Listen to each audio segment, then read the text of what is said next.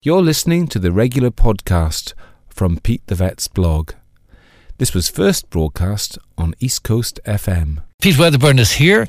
Uh, Pete is our vet from Bray Vet, also on TV3, and his website, petethevet.com.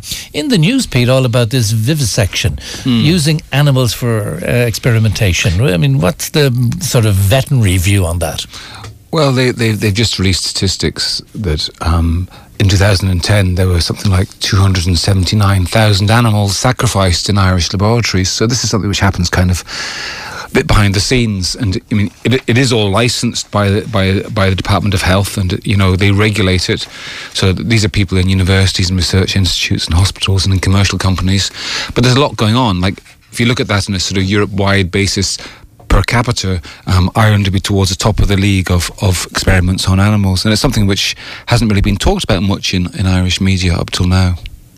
Well, um, we're going to have some people on both sides to talk about it, but um, some people might say, look, you know, uh, on one hand, if somebody is very sick in bed and they said, look, we've got this drug here, we want to test it out on this this mouse or something before we give it to a loved one, um, would you say yes because it's life or death? And you'd probably say yes. However, uh, people would be very uncomfortable, I'd say, saying, I wonder if this shampoo is better than that shampoo. Let's do it out in an animal. I think that's the sort of detail that's missing from the statistics that we've got up till now. I think it'd be very, I mean, nearly all of the animals are, are used are um, rodents, are mice and rats. They're, they're not sort of, there, there aren't baboons or, or even rabbits sort of sitting there in cages with their heads held in braces like we've all seen in, the, in some of the anti-vivisection literature.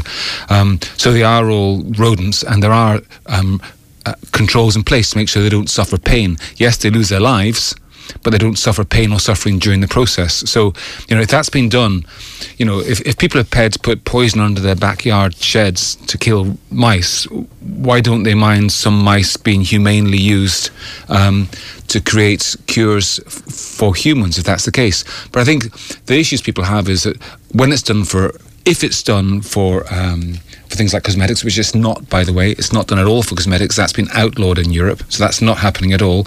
It is being done for medical research, but I think some of the questions are: um, Are there alternatives to vivisection? And um, and there there really are. And I think I suppose the focus would be on trying to develop those. So using, for example, cell human cell lines rather than actual living animals. And there's lots of reasons for that. It's not just because of the humanity of it. It's also that sometimes animals react entirely differently to, to humans. For example, dogs get poisoned by chocolate. Dogs can be killed by eating too much chocolate. That doesn't happen in humans. Cats can be killed by being given paracetamol.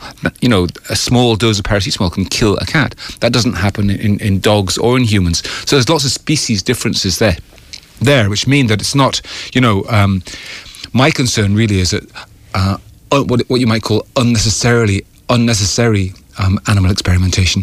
For example, if a, if a drug's been marketed, they might have to tick a box saying it's been tested on 10,000 mice or something. They have to do the testing regardless of whether or not it's actually going to make a difference to the safety of the product. Just because it says in the box, it has to be has to be done. Do you know? Um, so it's, it's I, I think that it's very hard to comment on this sort of stuff in detail unless you have more information. And I think that what would be really useful would be to have somebody who actually works in the business who knows about the detail, have them tell us their side of the story, uh, and have them tell that to somebody who's very anti-vivisection and see if they can meet in the middle with some sort of proper understanding of what's going If on. If you're anti vivisection, you're anti vivisection. There's no compromise. You're just anti it anyway. I, I, I- think that you could you could argue that, but then if you're faced with a difficult situation where, let's say, you, one of your loved ones was was lying in bed dying, and you were told, well, look, if we sacrifice these mice over here, we'll save your loved one's life. I mean, I- you know, I wonder.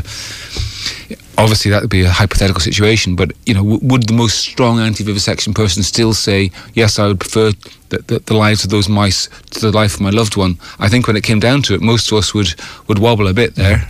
All right, Pete. uh, All right. Thanks for that this morning. And uh, we'll have a, a longer chat about various things. Pete, um, So, it's a big subject that one. Indeed, and uh, maybe you can join in with it as well. All right, Pete Wedderburn, our vet there. You can uh, hear Pete's contributions on East Coast FM. He has them all logged and labelled, etc., on his website, which is petethevet.com.